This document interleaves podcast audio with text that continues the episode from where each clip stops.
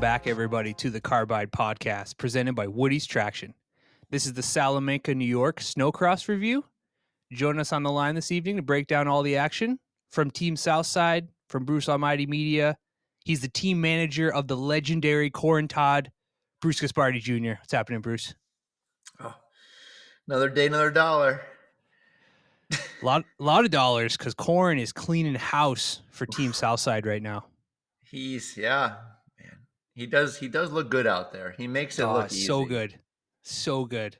I really liked the high fiving the drone. That is just Mm-hmm. Yeah, that was That's- that- classic.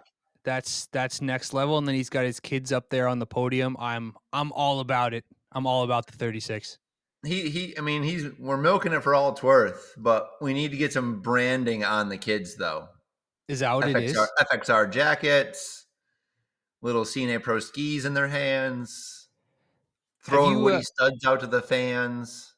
Have you not the- signed his kids yet for a, for a 120 deal? No. Not yet. He he he's a tough agent. He's he's tough Is to he? negotiate with. Oh, okay. Fair. Yeah. Fair. Well, there's a there's a track. You know, he's got to like start. They got to start out on a Ski-Doo, and then they got to ride for Bailey's, and then they got to you know all this kind of stuff. There's a and whole. then he's got to ride, and then him and Jesse James got to have their own Arctic Cat team for a year or 2 Mhm, Exactly. Yep. Then he Mhm. goes to Polaris. Mm-hmm. Then he goes to it's, the Nationals. It's a whole. It's a whole process. It's a whole Yeah. process. Yeah. So I mean, I'll, I'll, his kids will ride first eventually, but it'll Mhm. probably you know In the twilight of their career, it'll be like 30 years from now. yeah they'll be running Pro Plus thirty for us. yeah, when we're racing electric sleds. Uh, I just I wanted to check this because I was curious. Since we're just we're all aboard the Corin Todd train, uh, after after Salamanca, he's two twenty one. Adam S. Johnson is one sixty four for points. I mean, He's running away lead. with it. Yeah, it's a comfortable lead. Obviously, anything can happen. It's racing. Yeah, yeah. The But- the really the sneaky guy in that class is sitting tenth in points. His name is Matt Greenwood, I think. That guy. I'm I'm waiting for it. I'm I think he's gonna give Corin a run for his money. I'm just waiting for it. Yeah, it's hmm. he he's a tough he's a he's a tough one. You know, he you just don't know when he's going to strike. Mm-hmm, hmm He's a sleeper in the in the Yeah. plus thirty class for Ex- sure. Exactly, exactly. All right, enough enough Corin Todd talk. So, you know, it's a common theme, and I'm really sick of ta- of talking about it, but I have to bring it up. Call me a hater. I did not think we were going to race this weekend. Like a couple days before, I was like, "There's no way." Like I saw pictures of the parking lot. I was like, "Dude, there's no way this is going to happen." And lo and behold, it actually happened. It was insane. It is. I mean, they it wasn't a big track, but it was a track.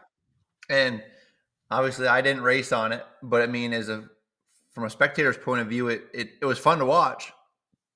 The amount of passing and driving into each other and I mean there was a lot of action. It, it was it was for me it was fun to watch. I don't you know the the track doesn't need to be 50 seconds long for it to be exciting. It can be a bull ring where you have to elbow somebody to drive by them. And it, it was, it was, it was fun to watch. You know, I'm sure it was tough to be out there and, you know, you're three laps in and you have lap traffic. And it's like, well, where did this come from?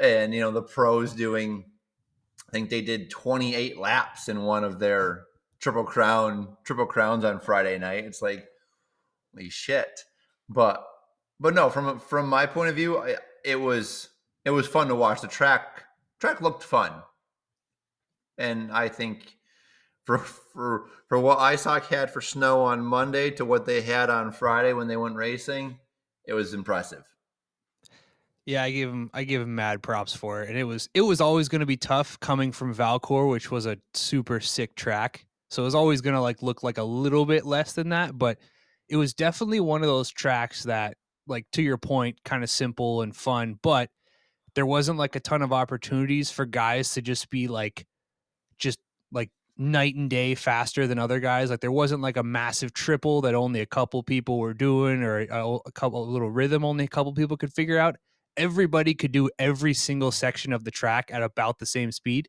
So a lot of it came down to the start for most of these guys. Start and I mean, you know, especially like the, the you know the pro light finals, the pro triple crowns, those races were so long that that backstretch would get worn down, and then that would become a separator. Yeah, those first seven or eight laps, everybody's doing everything, and the flow is similar and then it starts getting all chewed up and now they're trying to find that line that works and that rhythm and that's where you started to see the the people pull away or somebody catch up and start making moves. But no i i, I understand what you're saying. For sure for sure well let's uh let's get into the the sport class here so this has been kind of an interesting class to watch because as we've kind of talked about there's not like one specific guy to this point that has really kind of separated themselves and and going into this weekend I was kind of interested to see what Brandon Nelson was going to do. He was coming in as the points leader and really he's kind of setting himself as that next tier guy and again we saw that in the final. Uh, Brady Freeland gets out to a really good start, but Nelson's just really slowly making gains throughout the throughout the main event. Ends up making the pass and just kind of runs away with it towards the end. And then Cam Cole in the in the rhythm section on basically the last lap. Just like I don't know if he tripled, he but he came out of nowhere in that uh, in that rhythm section and got by uh, got by Brady. But a lot of interesting stuff in uh, in the sport class on Friday. Yeah, I know. I mean that class has been exciting all season long, and yeah, it did not disappoint again this weekend. It, uh, you know, you've got the top. We talked about it a little bit. We got the top three separated by like six points. So that's you know, it's going to go right down to the end of the season in Duluth. I feel like before we know who's going to win that class. Yeah, and it's it's going to be interesting. You know, it's it's too early to talk, but which one of these guys wants to move up? Because there's a handful of these guys that, you know, like we've said, have kind of put themselves in that top tier, but nobody's like blazingly quicker than anybody else. And you know how stacked Pro Light's going to be. So I'm very curious to see what the top sport guys do at the end of this season. Yeah. yeah. Yeah. You have the two mindsets of stay in sport and keep developing, or you move the pro light and you could easily just be in the LCQ every weekend. Pretty much. Pretty much, which a lot of guys, uh, we'll get into this, but a lot of guys, a lot of top tier guys in the, in the pro light LCQ this weekend. Yeah. Yeah. Exactly. Yeah, so let's uh let's jump into pro light. So God, just so much action. But where where are you at on uh, on pro light, Bruce? What really stood out to you at least on Friday? Well, I mean, Lorenz was on like a rocket ship. I mean, he should be sponsored by the Air Force with the gray and the blue. I mean, he he looked really good. Like, I mean, he always I mean, he was always a good rider. Like all the years he spent on Polaris, he was always a good rider. He could just never, never stayed healthy, and you know that wasn't always his fault. But he, it was always just getting bit by the injury bug, and he could never finish a season. And now he's he's comfy on that Ski-Doo, and he's just he's found the groove, and it was it was really fun to watch this weekend. He looked really good out there, and you know, Anson looked good Friday night. It was, it was, uh, you know, Corin made the final, which was cool. So uh, you had Max Tallifer out there. You know, that's like a blast from like 2015. Him making a pro light final. Yeah. So, yep. you know, that was cool. Um, unfortunately, more bad luck for Ashline in the main after mm-hmm. a good qualifying effort. Uh, you know, you had Creighton Dillon you know, I mean, this thing that I think Friday night was the first final he's lost. Mm-hmm. Mm-hmm. And you know, I, you know, like we just said with the when we talked about them building the track and how it, you know, it's it's tough for people to separate. So he, yeah, he couldn't really come up through the field and separate himself. But at the same time, it's like, did he need to push it? You know, he mm-hmm. he yeah, you want to win every time you go out, but you got a comfortable points lead. Just just be consistent, ride smart, get through the weekend. You're still going to have the red plates when you leave. Like so I feel like he was more just in a conserve mode this weekend with with the way the track was. I feel like he he became that way, and I feel like it all it all basically started when he was when he was chasing uh Lorenz and then end up ended up crashing. Like I feel like prior to that moment, I was ready. You know, obviously Nick Lorenz ends up having a great weekend, but prior to Dillon going down in that corner, I would not have been surprised just to see him go and sweep the weekend once again, like he has the whole year. And I feel like that initial crash really like just kind of set the tone for what the rest of his weekend was going to be like. It like proved that he is human and that he's still just a rookie in this class and he's got some he's he's going to mature, he's going to figure this stuff out, but that was the first kind of inclination of, hey, this guy is beatable. It can happen. Right. Yeah, I mean, it's it's tough. I mean, you know, he's got a 47 point lead right now after this weekend. You know, that's that's comfortable. You know, you don't mm-hmm. you know, obviously, like I said, everybody wants to win. You want to get the you want to get the money, you want to be on the podium, but when you have a big points lead like that in a class like this, and we go to a track like that, sometimes it's better just to play it smart and just relax a little bit. And if if you're fourth, fifth, sixth, whatever, so be it. You, you're you're still leading with a with a huge points lead. You don't you don't even need to race the next round, and you still have the points lead. So just yeah, you know, just be smart about it. One of the names that you go ahead. Go.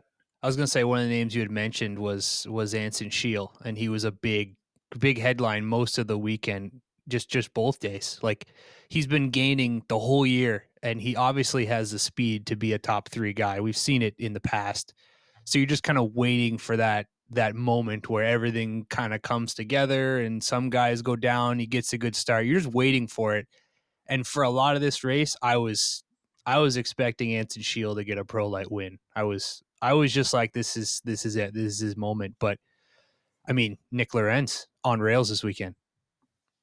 Yeah, I mean, I mean, Anson did. He looked great. I mean, go, you know, he goes one one in in qualifying for the first time since Ironwood, and then backs it up with a second in the final. You know, very, you know, right on the coattails of uh Lorenz. You know, second and a half behind him it was. It was. A, it was a great ride, and it was. A, it was a great battle.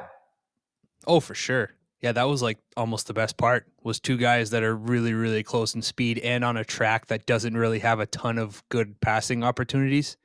So you get up close and you gotta just make it happen. So yeah, that was a that was a cool battle to watch.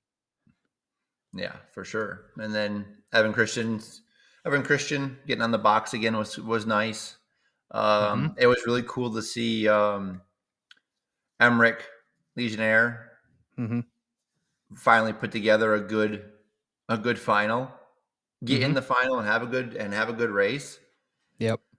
Come come away with a top five. That was nice to see. He's had a he's had a a difficult few rounds to say the least. Um, so I mean that was his first that was his first top five of the season. So that was that was nice to see out of him. Yeah, and it's just again, you you go through the list of guys in the in the pro light final that you know, on a regular day they're going to be really annoyed with some of these finishes. Like Dillon finishing 4th, Emmerich 5th, Eric Downs with a 6th. Trent Whitwer P9, he's obviously been riding really well this season, so he's probably a little annoyed with that ninth place, but just all these guys could win at any given time. So like surviving, making the final, getting a top five or a top 10, you, you got to take what you can from that because it's just a really stat class. Yeah. Yeah. I mean, you had, you know, you had Man- Kenny Mandrick in his interview telling uh, Allred that he was going to be on the box again this weekend and he he's 10th. Mm-hmm. And that's not taking anything away from Kenny. Like he's a fantastic driver, but that's just how tough that field is. Mm-hmm. And then you know you've got Tapi Posty didn't even make the main. Kirchmeier didn't make the main. You know, mm-hmm. a lot of good guys were sitting on the sidelines. Horbody, uh, England. I mean, Freeland didn't make the main. Yep, and he was on. He ends up getting on the the podium the next day. Yeah, exactly. So, so, I mean, so it's, it's, a total crapshoot. Yeah, you know Bailey Forrest watching the watching the final from the sidelines. It's just yeah, mm-hmm. It, it is that that class is just so so deep. There's you know there's there's 20 guys that should be in easily in the final, and you only got room for 15. Who do you think? And again, we haven't even touched on Saturday yet, but who in this class, besides Creighton Dillon, do you think right now could could bump up to pro? That like and not not make like a huge impact because anybody that bumps up to pro, unless they're like a Jordan LaBelle level talent, is going to be like a top 10 guy probably. But if any of these guys could realistically jump up to pro at the end of the season, who would you pick? That's a that's a tough one. Mm-hmm. Um, you know, instinct wants to say Lorenz, but really, I would if if he was my guy, I'd want him to stay in pro light another year. You know, if he, mm-hmm.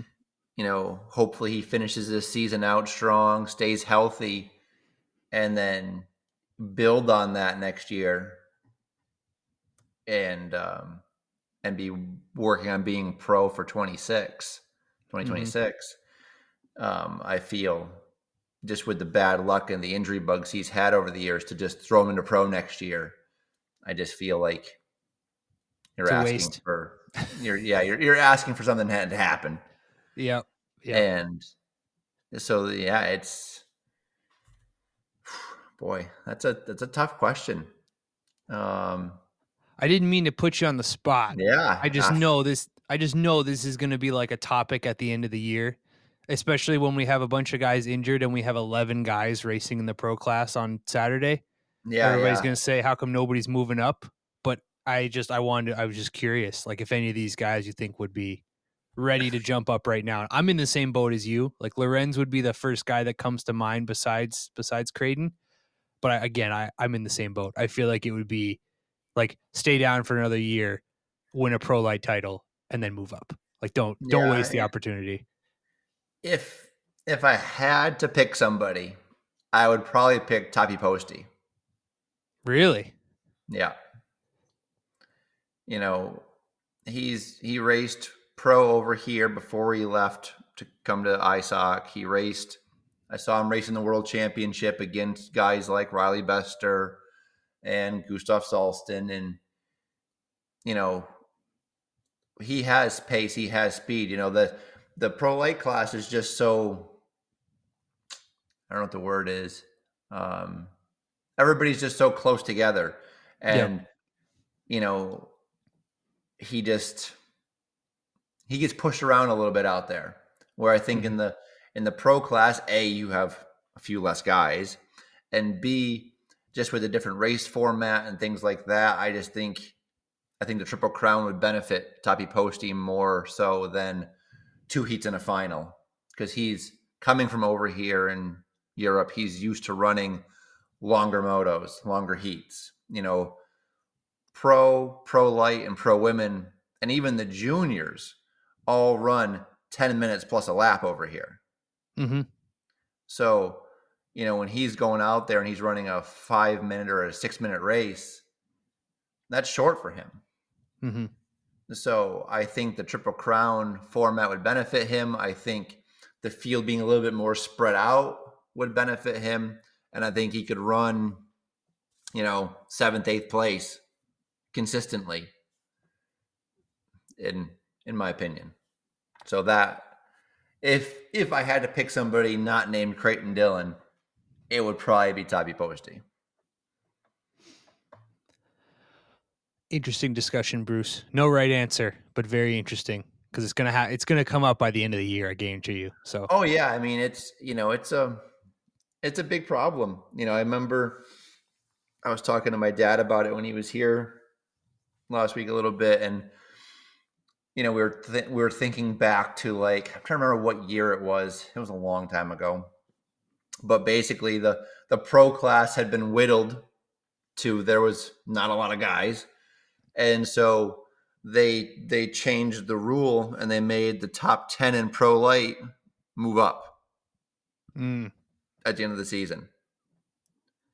Top oh, and back then it was semi-pro. That's how long ago it was. But it, you know, top ten in, in semi-pro, you're moving to pro next season. No discussion. Top ten. Where normally it was always top three. Top Yeah. three were forced to move up, and then they but they changed it because they needed to fill the pro class back up, and they did top ten, and it it ruined a lot of riders' careers Oh, for sure. because because you know six or seven of those guys were not ready for that and then when they went to pro they lost their help because Yeah.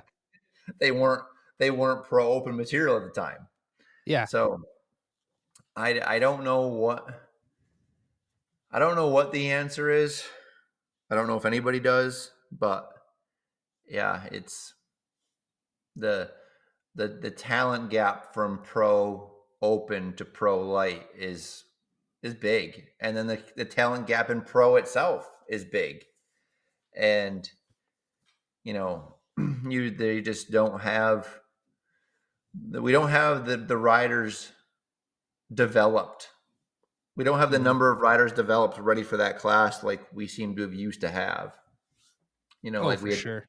I know we've talked about it before where, you know, you go you go back 10 years to 2014, Pro would have 20 guys in it. And Arctic Cat is shipping Mike Bauer to the East Coast series. They're, you know, Ski-Doo is shipping guys to the East Coast series. Where Polaris is sending uh, Dylan Martin out there just because they don't have they don't have there's so many pros they don't have enough seats for them. So okay, well, let's bolster our team. Uh, let's bolster our results in the regional circuits. And, you know, and then I had some, I had a Facebook memory come up from 10 years ago this past week, and it was from Salamanca. And at the end of my Facebook post, I had said, like, good luck to Lincoln Lemieux because he got called up because Oh, yeah. one Mhm. of the Amsoil guys had, I don't know if it was Malinowski or who it was, or no, it was Tremblay. Tremblay had gotten hurt. And so the, during the course of the Salamanca weekend, Lincoln ended up on a Scheuring sled and he stayed there the rest of the season. Mhm. You know, we don't have that anymore. Like, you know, you know, we've, you know, Salston's dinged up, Elias is out, now Daudette's dinged up. Um, there's nobody to call. Yep. I you know. know you it- you look to SCM, CSRA, East Coast, Midwest Regional Series. There's nobody to call to say, "Hey, come fill this seat." we've even we've you even seen it the the last couple years where um like uh when Oscar Norum got hurt or when some of these other top level guys get hurt and you have a team that has to put a sled on the track like they have to have their two sleds on the track it's all Scandinavian guys. Like they they they can't there's no there's nobody else to to pull from. So you get these guys that come over fresh off like another manufacturer and end up trying to race pro. They got like 10 minutes on the sled. It's not their suspension. They've never ridden with studs. Like this, it's just, it's a nightmare. Yeah, it's yeah. I mean, and that's exactly you. You just you described exactly what happened to Hentges last season. Mm-hmm. Norm goes down. They bring over John Malmstrom, who's on a who's racing a Ski-Doo over here in Europe. Throw him on a Polaris, and then he just didn't really do anything. Mm-hmm. And but also, you know, that's what happens when you have a when you have one manuf one when you have when BRP has like 86% of the entries in Europe, well, it makes it awfully hard to find a spare Polaris rider or a spare Arctic Cat rider. So, you know, it's you know, every all the manufacturers are dumping so much money and time into everybody the ISOC series. You know, Polaris is the only one sponsoring. There's, I mean, and they're sponsoring us. They're sponsoring our team out on the East Coast. There's no Ski-Doo help out there. There's no Arctic Cat help out there. Mhm. You know, so there's no incentive for Ski-Doo guys to go race East Coast or Cat guys. Um, and but that's you know if if everybody's going to spend 95% of their budgets on on the teams that already have all the money well then you're not going to develop talent anywhere else. And now and now this is what we have. We have we have one main talent pool in north america and it's isoc and the talent pool right now in pro class is awfully shallow and the gap to pro light is pretty big. So, you know, it's you know, some something something needs to change. And I just I don't know. I don't I don't know what it's going to take for people to realize it because it's it's not like a one year fix. Like okay, well, let's mm-hmm. let's sponsor some guys at CSRA and East Coast and over in Europe and next year things are going to be great. No, it's like a five year plan. You know, that's that's you know, it's going to take five years to to rebuild a, a talent pool in, in, East Coast or at CSRA or or uh, SCM. It's going to take five years. It's you know, and and you need and they need need to be prepared for that. But if they if they don't do it, all they're all just going to go away, and then all you're going to have left is ISOC, and you know, you you look at the pro light field, ton of talent, but it's not ready for pro. Mm-hmm. So what are you going to do? And now, you know, Saturday night we had 11 pros again. Yeah. It's it's disappointing because, like I said, 10 years ago, we had 20 plus pros and we had such an abundance that we were there's we're sending the pros to the regional series because we, we don't have any more seats for them here. And now it's like the the the flow has reversed and we've sucked all of the any rider with any kind of talent or money to the nationals and now there's not much left anywhere else. You know, we we saw we saw Ironwood basically the best rider CSRA had to offer, and that was Taylor McCoy. Mm-hmm. And I mean, didn't look bad out there, but you know, he he wasn't he wasn't he wasn't going to finish. He wasn't a top ten guy. Well, it's it's a great example, and again, Taylor McCoy is super talented. Exactly. Him, yeah, you know he's super talented. Jake Weir, super super talented. Like the pro guys at CSRA are no joke, and I hate to be like the back in my day guy, but again, you keep saying ten years ago. Ten years ago, Dave Jonas in CSRA could win an event in ISOC. Ian yep. Hayden, Lee Butler, all these guys could win in ISOC at the same time. They just happened to be. Colby Crapo went up there for a couple years because he had nowhere else to go, so he was up there racing exactly. CSRA. Yep. Like mm-hmm. it, it mm-hmm. you know, it's there's a huge gap now. There's a huge gap between the different series, if there are any series in those locations. Yeah, and then you know went to Valcor last weekend, and we saw we saw the best of what they had to offer right now, which was Theo Poirier. Poirier. Mm-hmm. Mm-hmm. Again, he had he had a couple good runs and he looked pretty good, but again, you know, that's just and that's just one guy. It used to be, you know, you had five, four or five guys that could jump in and be competitive. Mm-hmm. You know, you had um you had the brothers up there. Um Oh, the Astlans. Yes. Donovan and Dave. Yep. yep. Exactly. You had the two of them when and when and you know they could mix it up and be competitive. You ha- obviously Morin was up there, and then he spent time in the in, at East Coast, and then back up there, and but they, you know, Poirier was from up there. You know, you had you had uh, four or five guys that could show up to the Eastern National, sign up, and make the main. Win the main had a a ten rider LCQ. Mm-hmm and and then Same with East Coast. You know, you had Lincoln Lemieux, Montana Jess, Mike Pelot, Brett Bender, uh, Dylan Martin. You know, you had Jake Scott. You know, there was just all of these guys that you could they could show up and they could do something. Corin Todd, even back mm-hmm. then, 10 mm-hmm. years ago, Corin, 10 years ago. yep. Um, you know, and um, the the the older Patnode brother that's retired now, Leo. Um, yeah, Leo.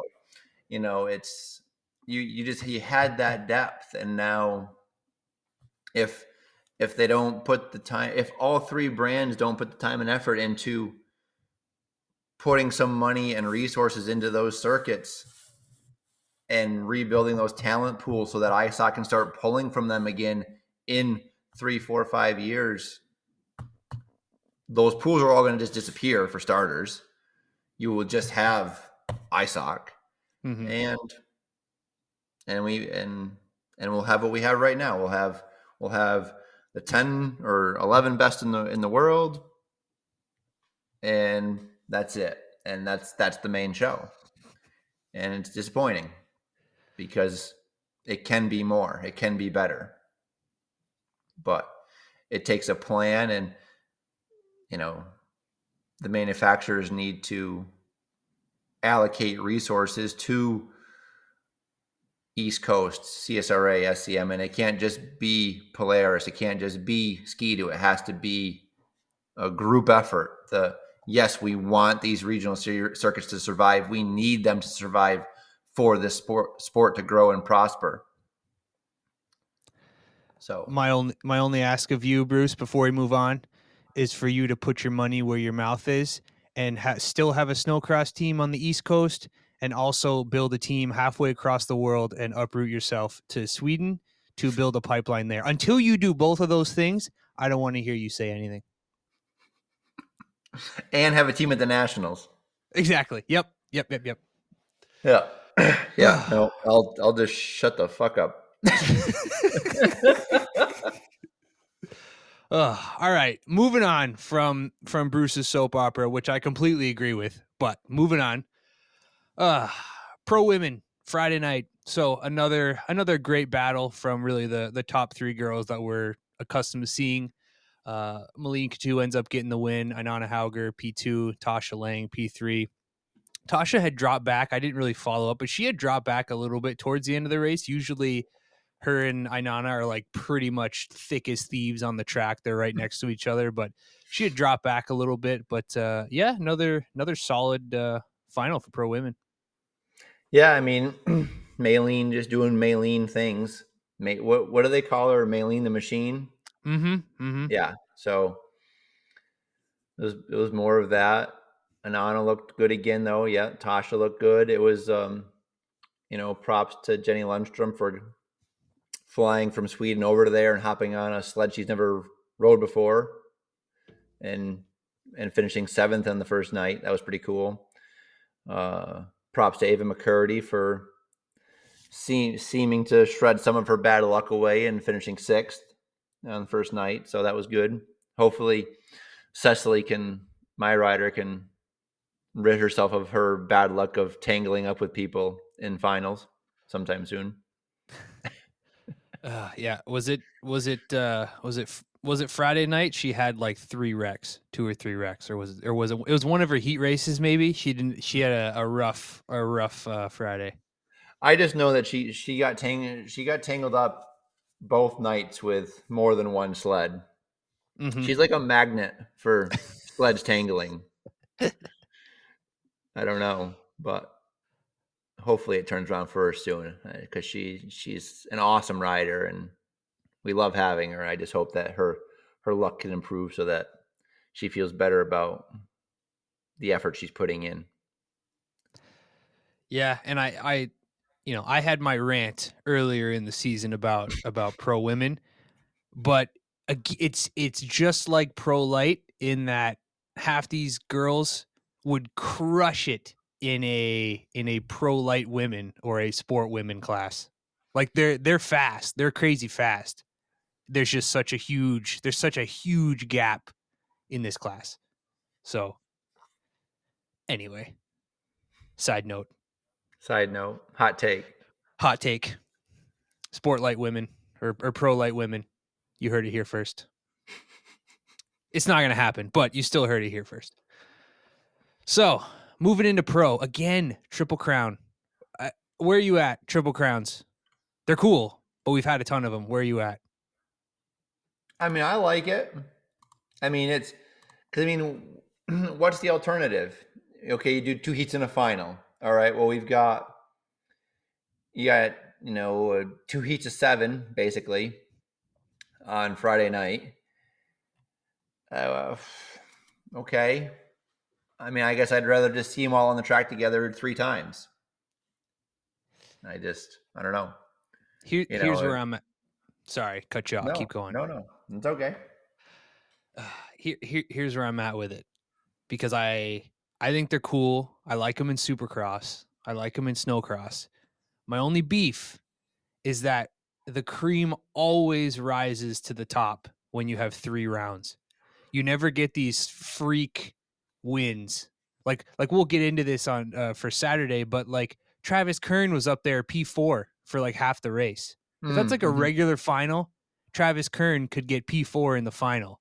But because there's three of them, he's got to have like three of those fluke, not fluke. He's super talented. That's a bad word to use. But like super out of nowhere. They have to have three of those to three above average finishes. Yes, in a row. and just do they one have- above average finish. Yes. So you never get these like super out of nowhere wins. It's basically like a, a playoff series where you just you know who's gonna end up up there. So they're cool. Don't get me wrong. But like you could never do an entire season of triple crowns. I would absolutely hate it because I would know pretty much what's gonna happen every single round.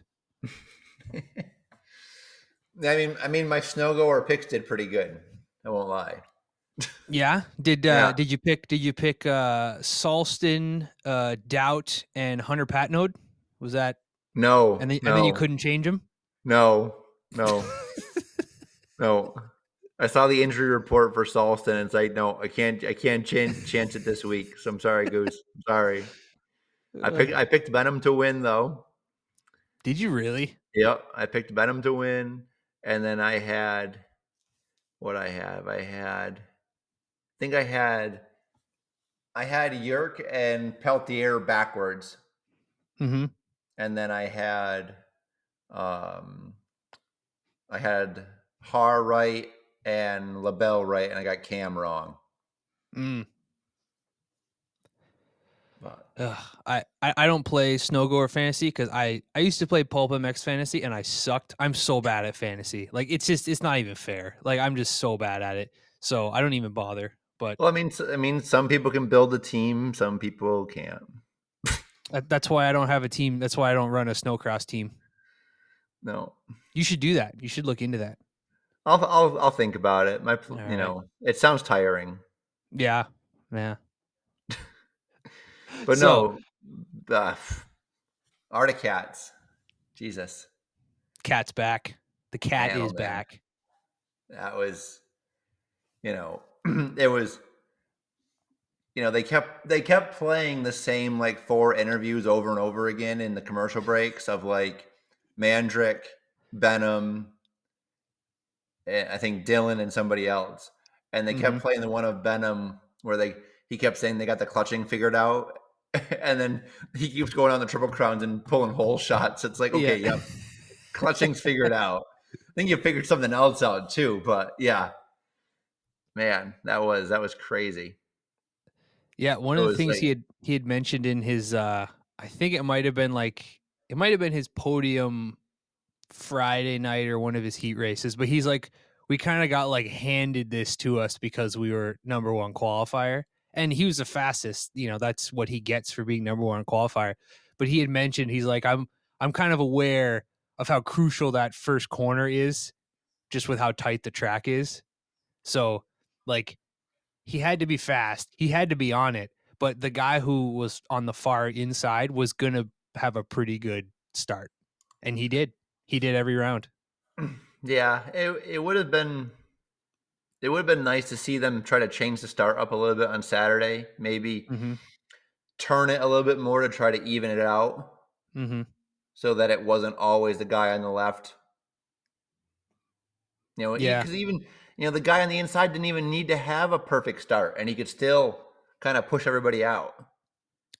Well, did uh did you see? Was it in sport? Maybe somebody's gonna correct me. Tell him, tell me I'm crazy. Maybe it was in sport. Maybe it was Brandon Nelson or somebody. But the like the tenth pick in one of the races, the guy just decided to be back row on the inside because there was a solid chance if you were back row on the inside, you'd get a better start than being front row on the outside. Yeah, I, I saw that happen a couple of times, and I I used to do that for East Coast races when we'd go to a track and it would have a a biased starting line where it's you know everybody you know the, the left is the place to be, and if I had Mm-hmm. fifth or sixth pick, I would just say I want to go back row, and I go back row all the way inside, and it would usually work pretty well because usually because usually when you're lining up there, you're lining up behind the, probably the number one pick. Yep. So Yep. you have the fast guy in front of you that's going to push people out and open leave the door open for you. Mhm. So no, it was it's a it's not it, it was a it was a good idea at a, at a at a track like this with with the way the start was because outside was never the answer. Mm-hmm. Yeah, for sure, for sure. So yeah, in that uh, in that first round, Dan Benham and Jacob Yerk kind of get out front early, and again, those guys were were right up front the whole weekend. But that's kind of where it that's kind of where it all started. Uh, Yerk ends up really unfortunate. I saw some of the carnage after, but lands on Evan Doubt's sled. I know his hands pretty messed up, pretty tweaked, so that was unfortunate. But uh, um, Benham ends up uh, ends up getting the win, dealing with a lot of lap traffic, like a lot of a lot of lappers in the way, a lot of ignoring of blue flags from what I could see. But uh, yeah, Benham gets the win. Yerk P two and uh, Jordan LaBelle rides up uh, for P three in that first round. Well, I mean, when you do 28 laps, you're bound to run into some lap traffic. Mm-hmm. Yep. 28 laps on an 18 second track, you're going to have some lap traffic. Yeah. It- It, just Correct me if I'm wrong. Did they shorten the pro races on Saturday night? I think they were like eight minutes or seven or eight, something like that. They might have been shorter. usually they're supposed to be eight minutes plus plus the lap or whatever. Mhm. And then I thought that they, yeah, they did. They shortened them to six minutes plus a lap. Mm, okay. That, that makes sense, though. A lot of the guys were complaining even the next day, but that they were down to asphalt in some of those rhythms. So you there was only so much the track could take. Yeah, yeah, yeah. No, that was Yeah. it was uh it was I mean, like I said, it was it was fun to watch. I, I don't know how it was to race on it, but it was it was fun to watch. For sure. For sure. And there was a, there was a good crowd on the hill both nights. It seemed like. yeah. I mean, Yeah. Salamanca always draws a pretty good crowd, and with the lack of snow in the entire Northeast, there was not. It's not like, well, I'm going to go ride my sled this weekend. no, you're not. I know. Yeah. I, might, might, I might as well go watch these guys race theirs. yeah, that was that was good to see. I I always fully support and emphasize anytime they get a good crowd at Salamanca because it just proves that hey man, if you throw a national on the East Coast, people show up. So Yeah, I mean, they, you know, if Carl listens to this, you know, they need to put a, a national in New England. big time. And for geography reference, that's Massachusetts, Connecticut, Rhode Island, Vermont, New Hampshire, or Maine. New York is not part of New England. Well, even the for half the, I mean, a bunch of your teams from New Hampshire. That's still like a seven-hour drive for half those guys.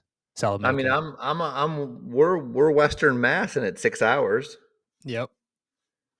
It's, but I mean, but I mean, that's not even, that's not even the reason. It's just a matter of, you know, when they used to have the races at like Rockingham Park in New Hampshire and stuff like that. Mhm. it would be a shitload of people. And that'd be For three sure. days of racing and it'd be three days of a shitload of people.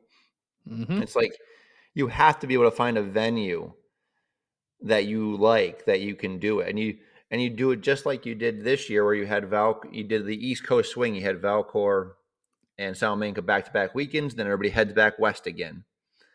you do New England National, your New York National, and you go back west. Mm-hmm.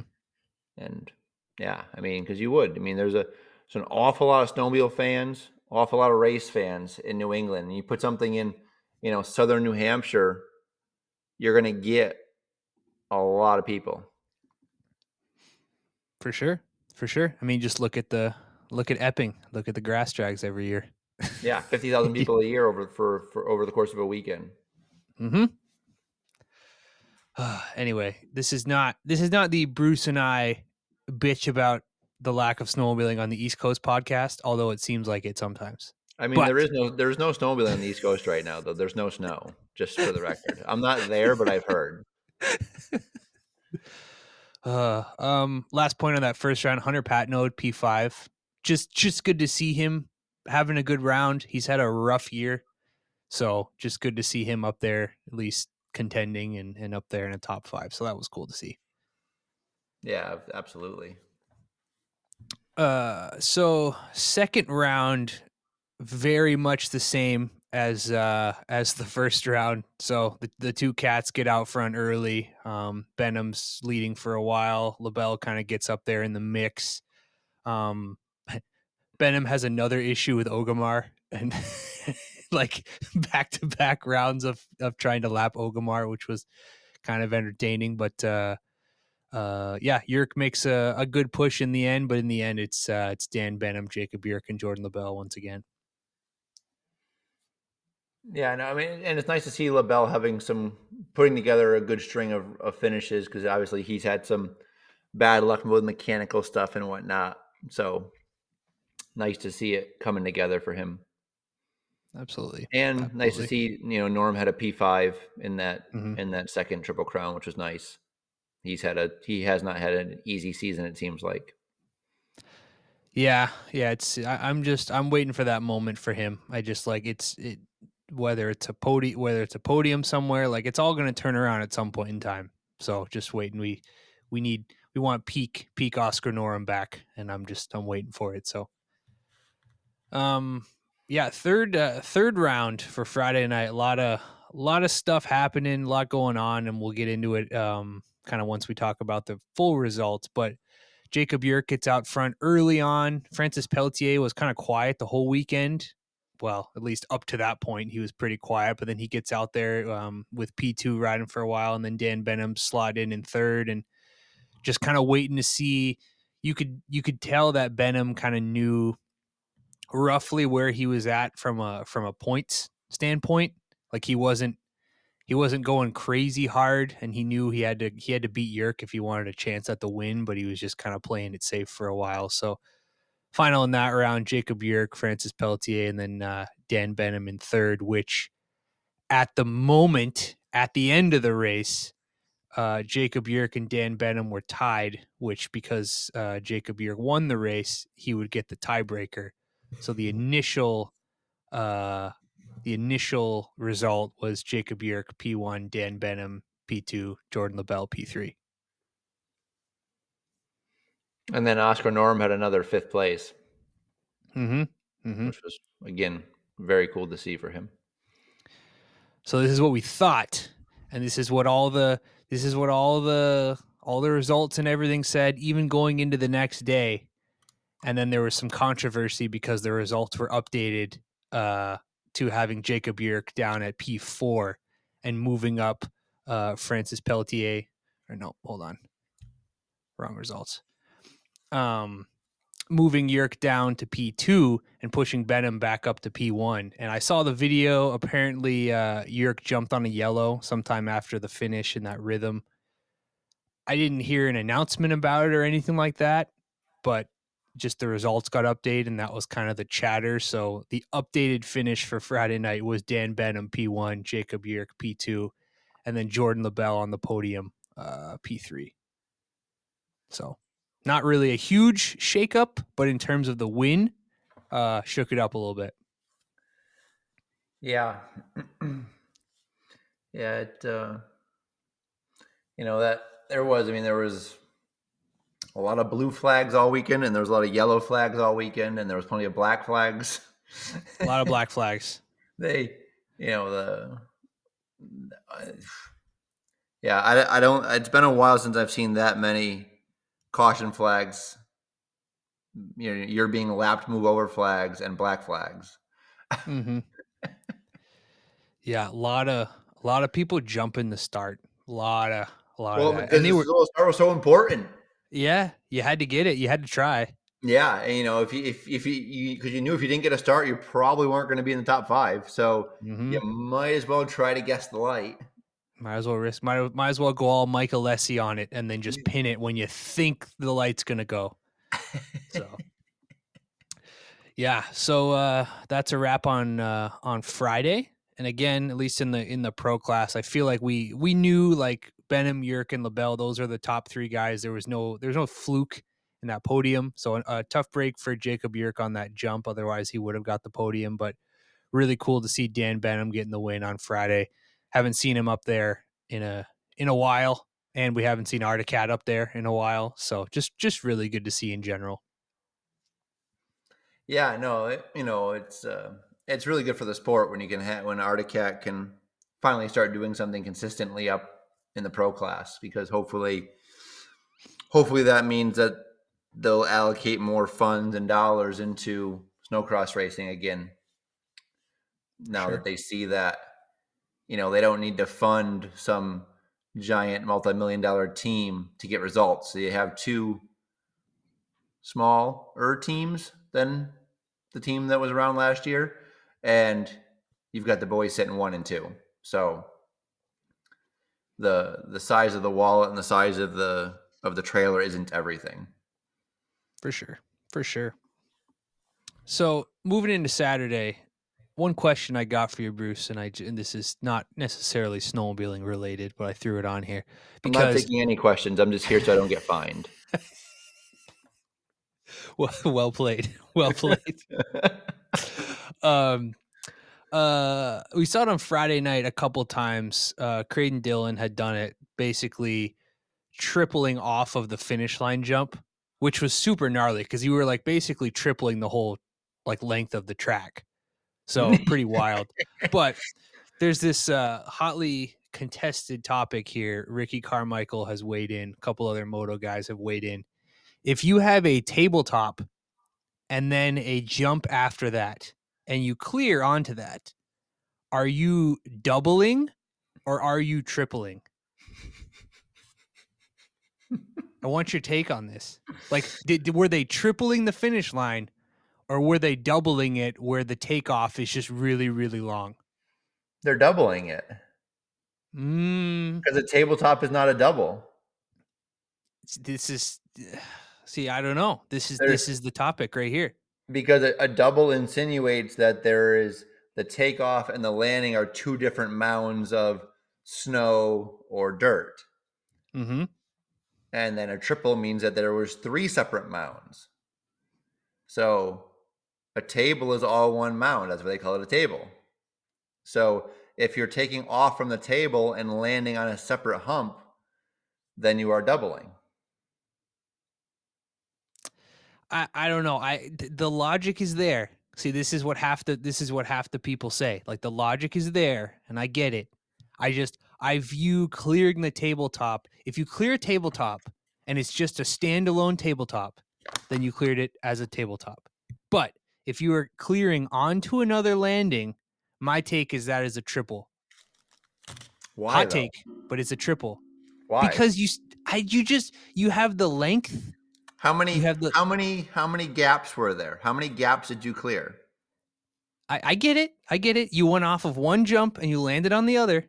I just think double. like a, a like two singles and you clear him is a double. A table to a single is a triple. No. Okay. No. All right. Well, pe- people started doubling the the finish line jump, so I just wanted your you know, quote unquote doubling, as you say, as you weird people say. I just wanted your take on it. I mean, what we call it doesn't make it any less cool for what they're doing, but it's still only mm-hmm. just a double. what if it's uh what if it's a step on, step off?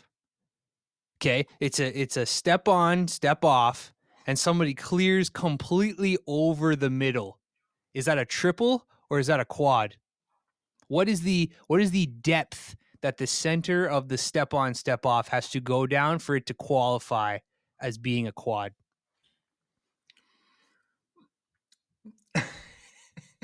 I need you to. That's what I, need thought. To, I, I need you to.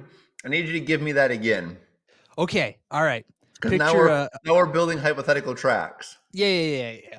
So, well, like Canterbury a couple years ago had a step on, step off. My last year racing, 2017, step on, step off in the back. So, and it's over the course of the night, the center of that platform in the middle, whatever you want to call it, there's going to be a groove that comes down in the middle because people are getting on the throttle when they land. So, you're going to have a guy that jumps off the single or the lip, lands on the middle, and jumps off and then lands on a separate downside. So really it's two singles with a giant tabletop in the middle of it. If they clear off of the first one, they jump off the first lip, clear completely over the table in the center and land on the downside of the other one. Did they triple that whole thing or did yes. they quad that whole thing? They tripled. There was two gaps. Nope. I'm out. That's a quad. Is there a three gap? because you're going to have like a slight decline when you land in that first. This is where I'm asking. What is the criteria? This is what the people want to know. It's, what is the criteria? It's easy. It's it's the amount of gaps. You got you, mounds and gaps. If you take off of one thing, jump over one thing, and land on another thing, it's a triple. You had two gaps and three mounds of material. It doesn't matter what shape they are. Nope. Or nope. the height of them. It's it's gaps. So you had two gaps. That means you had three mounds of snow. It's a triple. Fake news, sir. Quad all day long. it's my show. It's Carbide Podcast. That's a quad. I remember we were in, um, I think we were in Rutland, Vermont, back in like, oh, sport still had an open class. So I think it was like 2006. that was like the highlight. That was like one of the highlights of my career was being able to run sport open one year. That was just mm-hmm. fantastic. I had I had three sleds that year. I had a I had a fan sled for sport fan. I had an IQR 440 for 440 and 600, and then I had a, a mod for open. I had three sleds for four classes. And the fan sled was a, was trailing armed. It was a Pro X. Yep. So it was tricky going from more than once that I have to do back to back where I'd go from the Pro X 550 fan and then get on the IQR mod. That was tough. But we were in Rutland one year and we had Darren Mees riding for us, and he was in sport class back then in Sport Open, and we had bet him. There was some front stretch, no back stretch quad. It was really a double double. He thought he could quad it, so we we, we bet twenty dollars or whatever, and he went out there and he cased the shit out of it, and the uh, back then the mods had like a one piece one piece hood. There was no headlight in it or anything.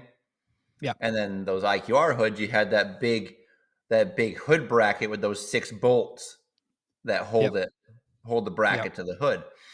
And he he had cased it so hard that the hood just cracked in half around that that the mount. so we had to stitch it back together with like 25 zip ties for the weekend. But yeah, that was a quad, and he cased it. And there was there was four mounds of snow and three gaps, and he did not make it. For any of the, the listeners, let us know. Feel feel free to weigh in. Let us know your take on this. But um, you, you should do a poll on your on your Insta story. Should I do a a Woody's Would you rather? Would you rather call it a quad or would you rather call it a triple? Well, no, that's bullshit because obviously you'd rather call it a quad because it sounds cooler. Uh, I'll, I'll throw something in the story. I, I genuinely want people's take on this. this isn't just this isn't just great radio here. This is me and Bruce actually not agreeing on on what this is. So we'll see what people say. No, it's Bruce being right. Is that what it is? Is that what they're calling it these days? Okay. There's there's two ways to look at this, Bruce. There's my way and then there's the wrong way. So I'm the expert. You're the host. Ah, fair. Yeah, Bruce, Bruce is Bruce is the analyst. We bring this guy in. I haven't ridden in like seven years, so we bring in a former rider to talk about it, Bruce Gaspardi Jr. Yeah, with all my quadding experience.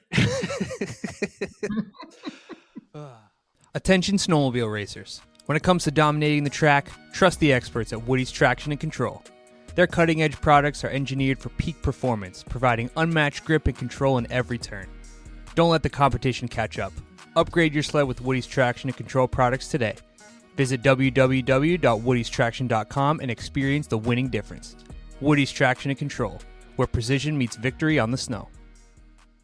All right, Bruce. Sport class, Saturday. Kenny Goike coming in hot, really putting the class on notice. Yeah. Does his last name sound like a French dish? It Or does. Po- um, Polish dish. oh, it does. Yeah, yeah, Yeah. Um, no, that was that was a great ride by Kenny and really cool to see. And it was the the the gap that he won by was kind of surprising. yeah, like six seconds or something. Yeah, it's you know because just like we talked about, it's hard for you to separate yourself on that track, and he won by seven seconds. hmm So that was And that was really was, uh, cool. he was number one qualifier too going into that round, which was pretty pretty impressive. Like he's had good rides the whole year. I just he's like quietly really good. Like he doesn't he doesn't have like this blazing speed where where like he just blows people's doors off like he did here. We don't see it very often.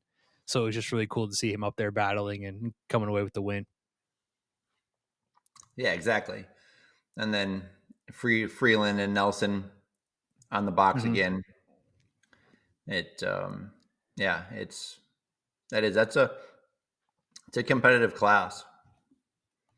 It is. And like we said earlier, I mean you got the top three separated by six points right now with with Kenny taking the, the points lead with that with that final win. yeah, I'm very interested to see when we get to to Sioux Falls, just kind of who, who, like we said earlier, just who kind of takes over because it, it it's pretty open right now. So I'm, if there's going to be somebody that really just kind of takes over and goes on a stretch, or if it's going to go right down to the end of the season.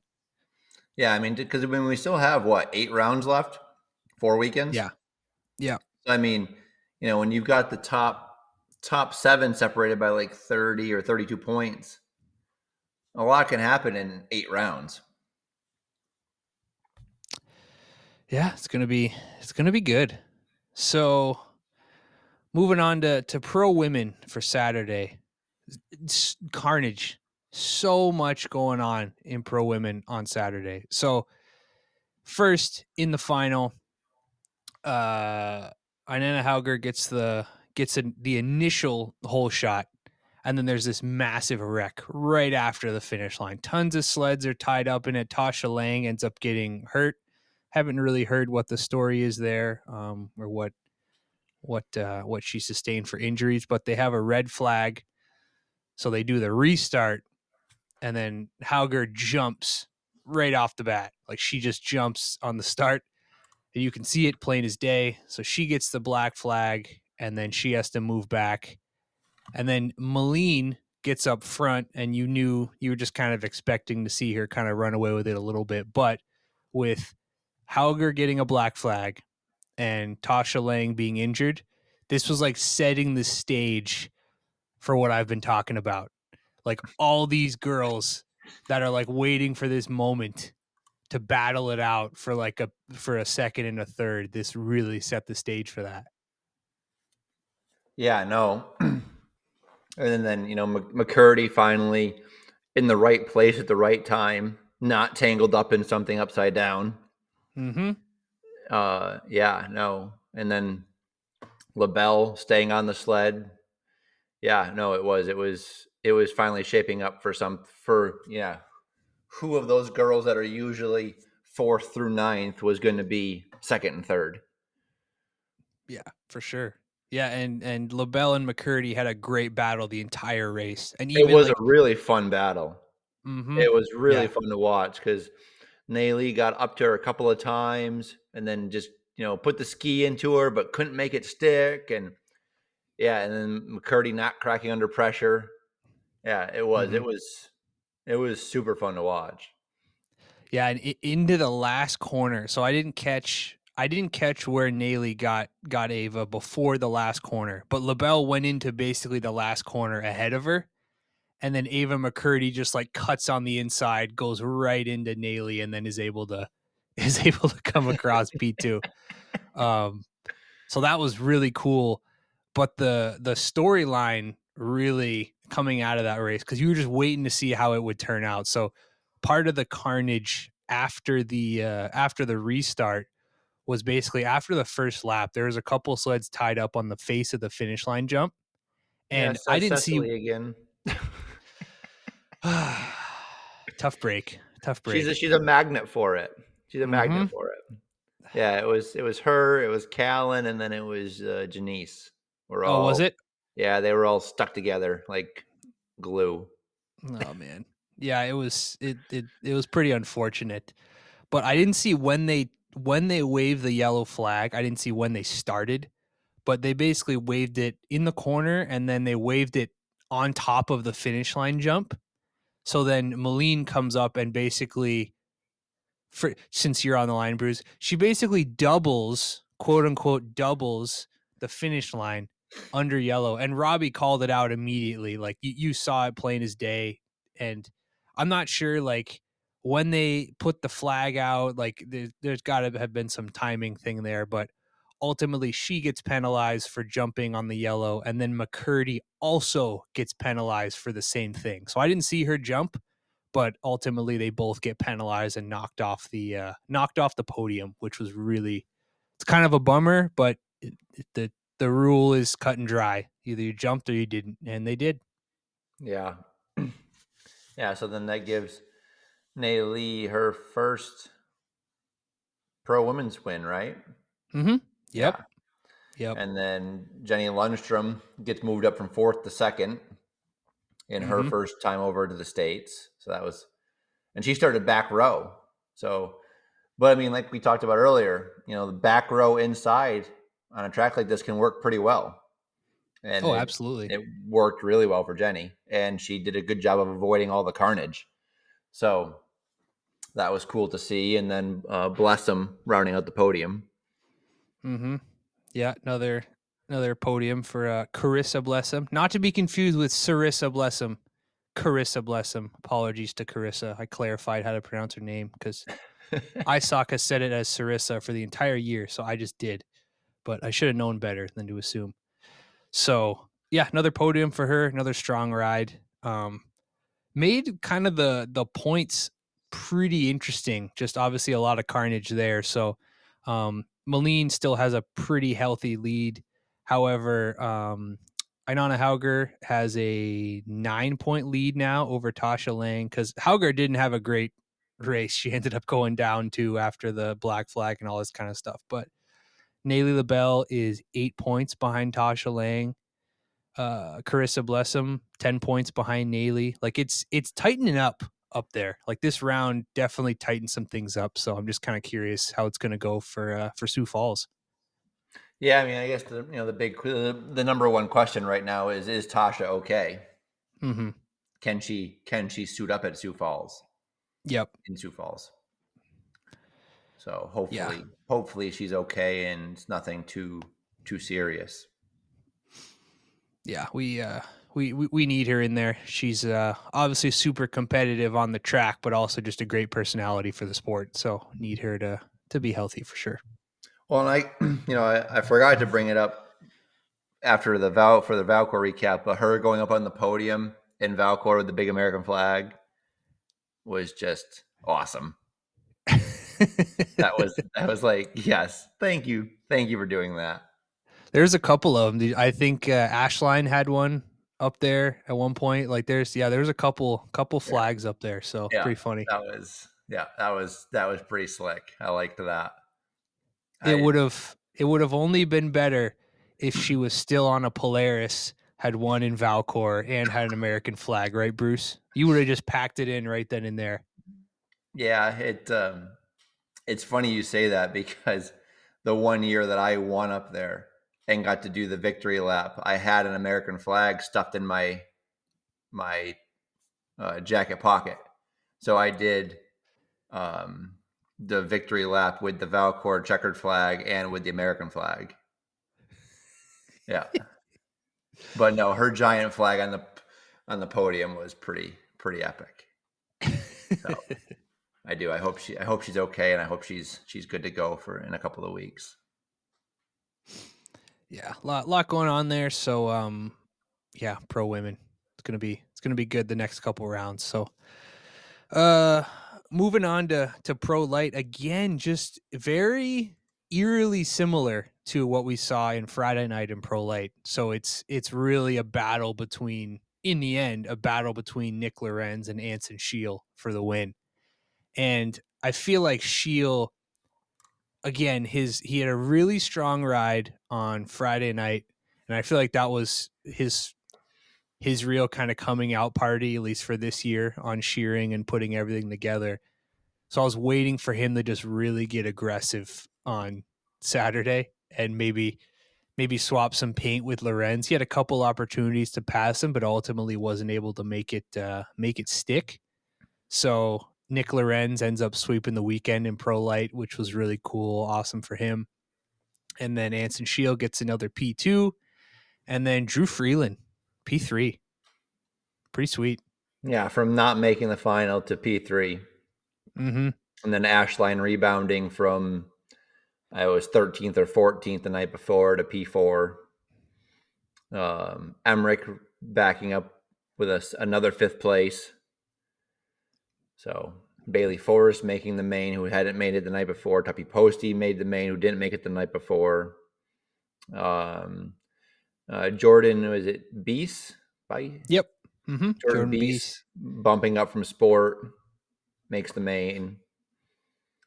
Well, yeah, so. he uh, he had. I think he's raced a couple times this year, just regionally. But he was uh, he was at uh, Glendale Supercross. I saw it on Instagram. He was at Glendale Supercross, then basically flew from Glendale just to get on the sled and race, and then puts it in the put, puts it in the main in pro light.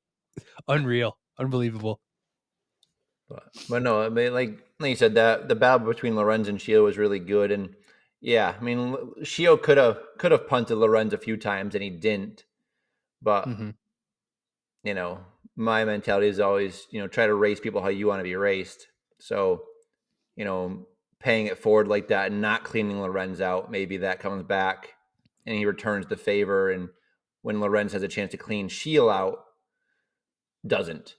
So, because mm-hmm. yeah, if if you're always driving into someone, you you can never give anybody shit when they drive back into you. But if you're if you're clean all the time, usually most people will give you at least some of that back.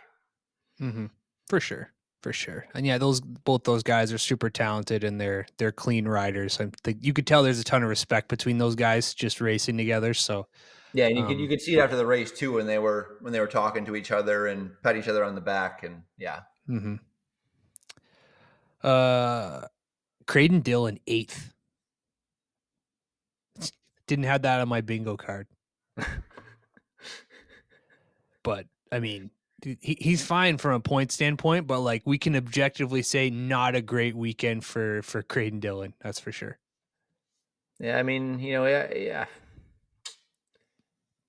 You know, even the best guys are going to have bad weekends. Or, I mean, I, I don't know if I'd call eighth a bad weekend. You know what I mean? Like bad well, weekend is not just, making the main, or yeah, you know, being upside down in the main. You know, just to you know, an eighth place isn't a bad weekend. It's just, I guess it's bad from the, from the uh, expectation point that we just expect him to win all the time at this point. Yep. Yeah. So, uh, but I mean, an eighth place in pro light is a is a solid finish, and. Mm-hmm you know, he still does. He's still got a 47 point lead over second place. I mean, he's he's very comfortable right now. So, and he and he survived the weekend, which is is very is, is very important. One uh, one guys that didn't. Oh, for sure. Yeah, one uh, one shout out I do want to make. Um, sorry, Cam. I've never tried to pronounce your last name, but Cam Walkler, um, CSRA guy. He's a pro at CSRA, and made the the trip down to race uh, Pro Light this weekend, and just just cool to see him doing it. Like, there's you don't read too much into it at all. They're two completely different series, two totally different track styles. But anytime there's a CSRA guy that makes the trip down to race in ISOC, I always think they're they're worth giving a shout out. And if you have never seen Cam's Arctic Cat, it is like the sickest looking graphic scheme you'll probably ever see in your life. It's like white and purple and it's metallic and it's just disgusting. It's awesome. So um just a shout out to him for making the trick down because we rarely see CSRA guys actually, even when they have an off weekend, they never show up. So it's just cool to see. Who was the other guy? Uh, Josh Shepard. Was he CSRA too? No, he's uh, he's been here the whole season. I don't know oh. a ton about him. Um, because when I, when I first Josh Shepard because I haven't noticed him. well, that's the thing. So I, you know, if if he listens at all, shoot me a message. But like the first time I saw him at the beginning of the year, I didn't know who he was and he's from Michigan. He's on a D's Marine Ski-Doo, and he's number 17. So at first I thought it was an Anderson, and then I learned it was Josh Shepard, and then now I've been curious. So, um, but yeah, just just a lot going on in pro light. But yeah, good weekend for uh for Nick Lorenz. He's got I mean he's got to be riding high right now because he, I mean, he jumped in Valcourt but he did have a really good like he he had a really good run in Valcourt. Like his riding is really really good right now. So he's got to be riding a ton of confidence. Yeah, for sure. I mean, he like, like I said, he's always been super talented. He's just unfortunately just been bitten often by the injury bug, but he is just he just looks super smooth out there. Like just like can do no wrong, especially this weekend. For sure. For sure. Uh, all right, let's move into into pro for Saturday. So again, Dan Benham qualifies P1, kind of setting the stage for what could easily have just been a repeat of Friday, but a couple notables. Gustav Salston was going to be out. Hunter Patnode had a pretty nasty crash in uh, on Friday, so that was tough. Then obviously Evan Doubt getting landed on on Friday, so he was going to be out. So it was going to be a light crowd, light crowd going into uh, going into pro. Yeah, it's um, you know, and then you know that that brings us back to the conversation we had earlier with do we like the triple crown? It's like, well, now you got eleven guys. Uh, you know, how exciting is it? Would it be if it was you know two rounds with a heat of five and a heat of 6 mm-hmm. You know, it's you know, it's a, so again, in my eyes, the triple crown is better because at least it's all the everybody out there together battling, not half in this one and then two, three guys in this one. And it's just, yeah. And then you get to see them together once at the end of the night. It's just like, yeah, for for what we have for riders right now, I, I do think the Triple Crown is the best solution. One uh, one thing that got brought up, I'm not taking credit for this by any means because it was shared with me by uh, by some some Greenwood guy. Um, I'm unfamiliar with him. He may run Snowmobile Racing Network. If anybody's not following them, please do. It's but, fishy uh, that Greenwood rides a yellow sled. Yeah, you got beef with that? I mean, it's kind of weird. All right, all right. green in the name. Well, I mean, he used to work for uh he worked for All Finish last year, so right. maybe he could have well, been. Well, those are white. Matt Whitewood, maybe. Anyway, um, the fact that uh, since we're doing triple crowns, you don't get any, you don't get a chance to get any uh, points for heat race wins. So anybody who earlier in the year that got to get points from winning heat races now doesn't even have that chance. They right. only get the they only get the overall points. So if we continue to do triple crowns for like the rest of the season, there's very, I mean, unless Emil Haar really starts to throw it away, if he's like a top five guy for the rest of the year, there's not a ton of points to be made. Yeah, I mean, you're not wrong. I mean, you got a 14 point gap, and yeah, it's when you can only make when you can only get 25 points around. I mean, we still got eight rounds, so I mean, there's still definitely time for something to happen. Oh, for sure. Yeah, yeah but yeah. it's it's you know 25 points a night instead of 45 points a night. It's yeah, but my you know what I was wondering too is is like you know I don't I don't know you know with Salston and Patnode, I don't know why they didn't just take like the green the green light in like the first triple crown on Saturday, so that at least they would get some points. Mm-hmm. Like I know, I know they're dinged up, but just take the flag and then pull off, and then you'd you'd end up with you know eight or nine points at least. Oh yeah, and because I we're, I don't know why they didn't. I don't know why they didn't do that and because I mean, if you're if you're either if you, because we're just so light, and I guess it's like if they all did it, it would defeat the purpose. But if you're like Patnode and Salston and Doubt don't show up, and then you at least take the start, you're not guaranteed like 15 place points. You're guaranteed 12th place points. Like, right. With with us being light, there's more points to be made just by showing up.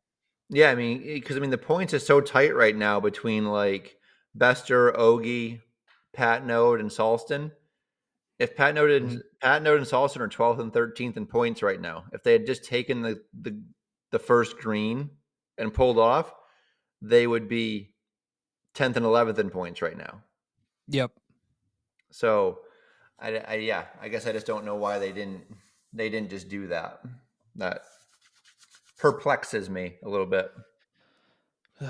Well, let's uh let's roll into some of these rounds. So in round one, Jacob Yerk actually gets the hole shot. And again, he'd been riding fast all weekend, so it wasn't much of a shock. Um, but then ben- Benham's right there in P2 and, and ultimately gets by him. Benham's running P2 for a while, and then he has a very strange crash right after the finish line. You saw his track completely just slide out. And I think Ogimarh crashed in like the exact same spot like the the lap after. So I'm just curious. I mean, it, it just looked like no, there was think, some ice. I think it was it. I thought it was Bester, maybe. Was it okay? I yeah, I don't. Oh no, me. No, you're right. You're right. It was Ogie. My bad. Okay. But uh, yeah, like just a, just a wild crash for Yerk. He obviously was fine. He got right back up, but just really unfortunate because it was completely out of his control. He didn't like get swapped or take a bad line. He took the same line that everybody had been doing the entire night and just happened to be the first guy to hit the ice and get swapped out. So really kind of kind of pushed him back. Um, ended up passing all the way back up to fifth, but obviously he was on the ground, so it kind of affected his race. But Dan Benham ends up getting the win. Francis Pelletier P two setting the stage for a good good weekend for him, and then Emil Haar kind of rebounding a little bit from from a really rough Friday night for him. Yeah, for sure. Well, you know that that was what was impressive to me is watching Yerk come back up through the field. Yep. You know, we talk about how even it is out there and how hard it is to to gain on people, and he he goes from tenth back up to fifth. That was just showed you how good he has that cat working right now. Absolutely, absolutely. So, round two. What do you got, Bruce? What stood out to you in uh, the second round? Oh, more more Dan Benham. yeah. um, I mean, uh, it was nice to see Bester put, put up a top five. Um, mm-hmm. You know, I know what he can do, so it's nice to see when he can put put it together. Um, you know, another weird one for Cam and Har. Just yeah, just awkward weekend for those guys. I don't know any yeah. other way to put it. Um, you know, Haar did put something on social media today talking about how he was dealing with like a foot or ankle thing. So he wasn't really 100%. So hopefully in these next two weeks, he, that can can heal up. But then I don't know. Maybe maybe Cody's ankle isn't 100 percent either. But both of them just yeah, they just seemed a little off. Yeah, it was weird too because obviously Har was coming off of, I mean, a really good ride in Valcourt, but yeah, obviously now mm. he's the he's the points leader. So you expected a, a you know new level of confidence, and I kind of expected him to really just kind of take over. And again, it was a really small track, super start dependent. But yeah, just just quiet weekend for the for the Judnik guys. Yeah, yeah, exactly. But but no, yeah, you know, Bester P five, uh, two cats in the top three again. Francis mm-hmm. just being consistent, Francis. Mm-hmm. just being Pretty much just just just lurking right there. Yeah, he's like he he can he can obviously win and he has the speed to win, but he's killing people with consistency right now. Mm-hmm. Like he's mm-hmm. just he's always in the right spot. Like what just when you're like, oh, he must be having a quiet week." Nope, there he is. Just making sure everybody doesn't forget. Yeah. I think I think he's the new Mr. Consistency. I think so. I think he's putting it together. It's yeah. really impressive. Yeah, it is. Yeah. So uh final you, in uh, Yeah, what'd you see in the third one? Third one, it was really I mean, we are just talking about Francis Pelletier. Like I was waiting for him to really get out front and just kind of take take charge and he did. I think he was showing the speed all weekend and you just were kind of waiting to see if he could get the start because the start was obviously so crucial this whole weekend. So anybody that could get out front early was going to have a good shot. So mm-hmm. him being out there, Benham was not surprised. Travis Kern up there, oh yeah, I was all about it. Um, just need, needed like a good start, needed a minute to be up there battling with those guys, and he ends up finishing P four in that final one. But it was, it was just really cool to see Travis Kern up there. Like the guy's putting in the work. He's there every weekend. Sleds look sick. I just we needed a moment to see Travis Kern up there, and I, I yeah. was here for it. Yeah, totally agree. Yeah, but um, another big storyline in that uh, in that last one. So um, ultimately, it ends up being Francis Pelletier, Benham, and then Har. But uh, sorry, checking my notes wrong. But yeah, just Kern P four. I was all about it. But in the final for the final point score, which I know you're all about this, Dan Benham gets the win overall, Francis Pelletier, and then Jacob Yerk again still manages to be on the podium, even after a couple couple sketchy moments in those finals. But Yerk had, I think, 13 points on the podium in the Triple Crown. I think that was his finish. Because what? Yeah. He, uh, what? Five, five, five, five, three. Yeah, five, five, three for third overall. just again, like we talked about in these triple crowns, like there's just there's there's like one guy that shows incredible amount of consistency, and then the rest of the guys, it's it's all over the place. Mm, it's crazy. Yeah.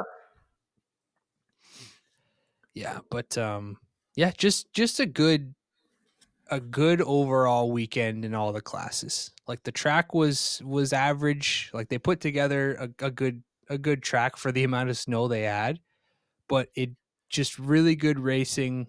Um, a lot of unexpected finishes, a lot of drama, a lot of yellows, a lot of blues, but overall solid weekend for uh, for Salamanca. Yeah. Did uh did you see the guy with his bring back the mods sign on the broadcast? I did. I did. they kept panning away from him every time he showed up. It's uh I don't think I don't I don't think that guy knows how much it costs to build a mod that can run against Boss Racing or Judniks. if he did, he might think twice about it. yeah, it's it's a discussion for another day, but it was really funny. Like it, it was, was, it was, it was yeah. really funny. yeah, it was good. It was a good poster. It was a good poster. Good poster. Uh, so what do we got next? Uh, March first, Sioux Falls, South Dakota. Should be a good round. Hopefully, there's snow. It is. It is not. It is warm as warm as hell here in uh, in Minnesota. We have snow at the moment, but it's going to be like low 50s next week. Jesus. So hopefully there's hopefully they can make some snow and we can ride on it, but uh, we'll see. Yeah, we we had um we had a like an exhibition race this past weekend in in Svartness. It's like um it's kind of cool. It's kind of kind of reminds me of like uh like either a, like a Peek'n Peak from mm-hmm. Pennsylvania or like a haystack back in the day. Yep. Nice, just old school ski mountain track. And uh the they they had I ran it last year. It was my it was like my third race last year and they only had one guys class. Mm-hmm. So I was on the line with like Adam Renheim because he came out of retirement to race it because they had payout and you know Linus Dahlberg and and Lindgren and all these pros. And it's like, why why am I doing this? and last year the track was a sheet of ice. The whole mountain was just mm-hmm. a big frozen brick. It was it was rough. So this year Ida and I made the decision to go again because I mean, it, when the track is when the track is um not a ball of ice, it's a lot of fun. Mm-hmm. Nice yeah. uphill rhythm section, big, nice big table jumping down, a couple of doubles, another big table, another couple more rhythm. I mean, it's a fun, it's a really fun track. A lot of two lanes in all the corners, so you can you can make passes and go around people and it is and and we showed up saturday and it was the track was a ton of fun a ton of fun and this year i was excited because they had they had two men's classes they had you know pro open and pro stock i signed up for stock. Well then they only had like with both classes there was only 14 of us so they combined us. And it's like son of a bitch. You know they could just done a triple crown. Did you bring that up? They yeah yeah they could have they could have. But so like they combine us and now you know last year it was renheim. This year this year i'm running against the legend john stenberg. It's like mm-hmm. god damn it i just want to turn some laps so it was really funny because you know they we because we actually kind of we did three rounds of qualifying and then the top seven went directly to the A main, and then the other seven us, other six or seven of us went to the to the B main, and then the winner would mm. transfer.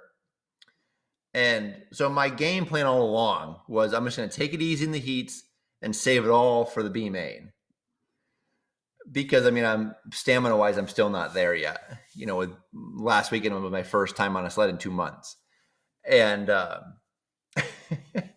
the first heat I come out like fourth, and then like half a lap in, uh, Nemo Philander goes down. So now I'm in third, and it's like, well, shit, I guess I gotta go. so I ended up, I somehow held on to third the whole heat, and and it, it did, it did, it's threw my plan out the window. So then I'm kind of jazzed up for the, I'm getting ready for the second heat, and it's like, well, let me see what my third heat looks like so I know if it's even worth me putting in the effort to try to get a good score in, in the second heat or not. And I look at the third heat and there's not one stock guy in it. It's all pro open guys. And it's just like womp womp. it's like, okay, well, I guess we really need to get another three in this one to have a shot at that at that like seventh place bubble to get me right into the A main. And so I'm all jazzed up on the start line. I got Stenberg right next to me, and I jump the start. I I bump I bump the belt. And it's like, oh God. So now I'm standing there and and um, you gotta in Finland rules, you have to hold a tether in your hand and stand up. Mm-hmm. Sweden rules, the tether can be plugged in, but you have to stand up with your arms at your side. So I'm standing oh, there. Okay. I'm standing there. They fire him back up, and then Stenberg slips off of his off of the pipe preheat button and jumps. so now both me and Stenberg are standing there with our engines off, arms on our sides. and you're like, "This is the battle I've been waiting for." Yeah, mano yeah. a mano, me yeah. and Stenberg. Yeah, and so I, I, I got, I got fired quicker than he did, and I, I I I I gave him shit after the race. I'm like, I was ahead of John Stenberg, the legend, for a half a lap. I'm just Mhm. parking in the trailer. I mean, Yeah, where do you go from there? Yeah, yeah. You can only go down from there after you've been in front of John Stenberg. hmm But no, it was it was a really fun weekend. The weather was perfect. It was like you know 30 degrees and sunny, and um, uh, I did not make the A main.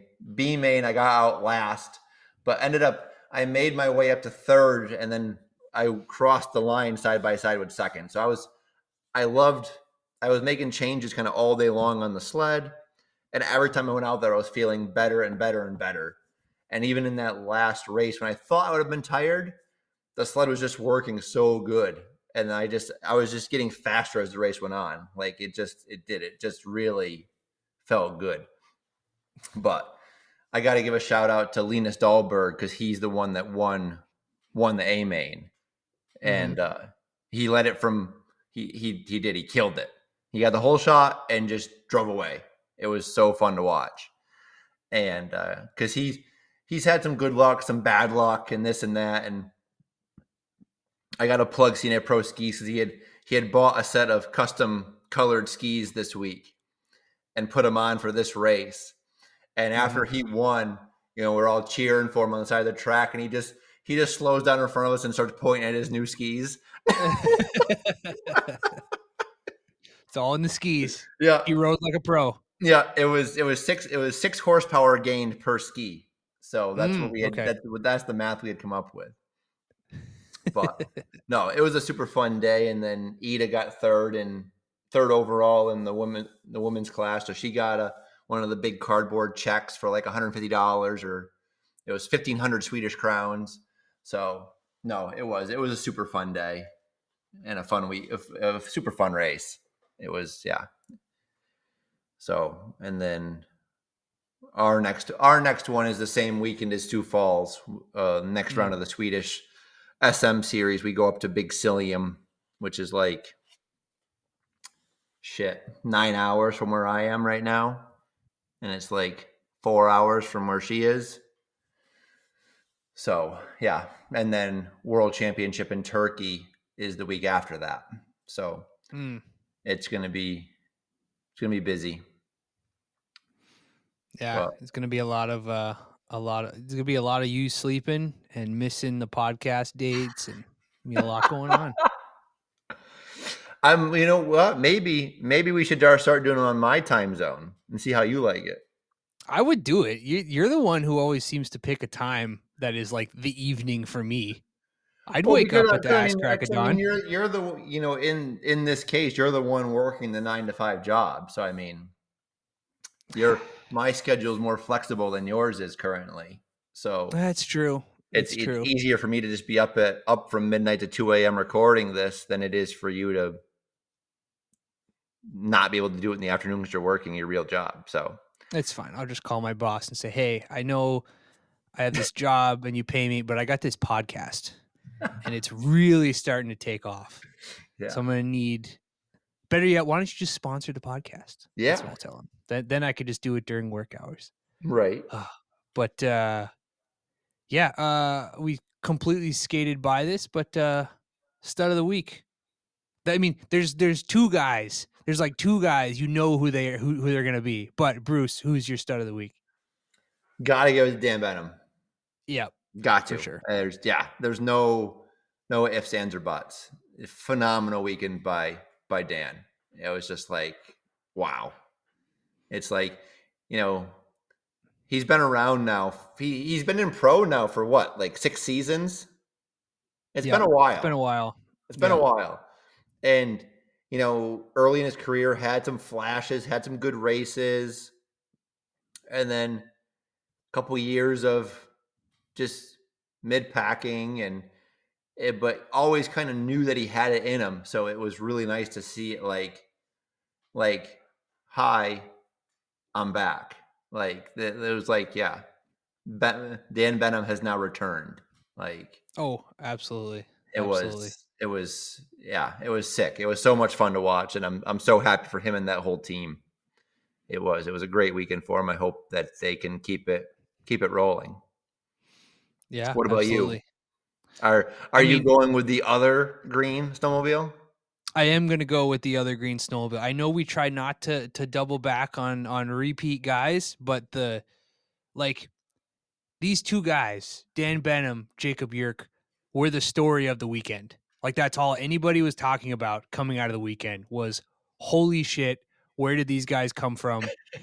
Cat killing everybody. Like that was the storyline of the weekend. So yeah, I have to give it to Jacob Yerk. He's won one already, but yeah, I have to give it to Jacob Yerk. So just those two guys, unreal, super great rides from both of them, and just just really good for the sport.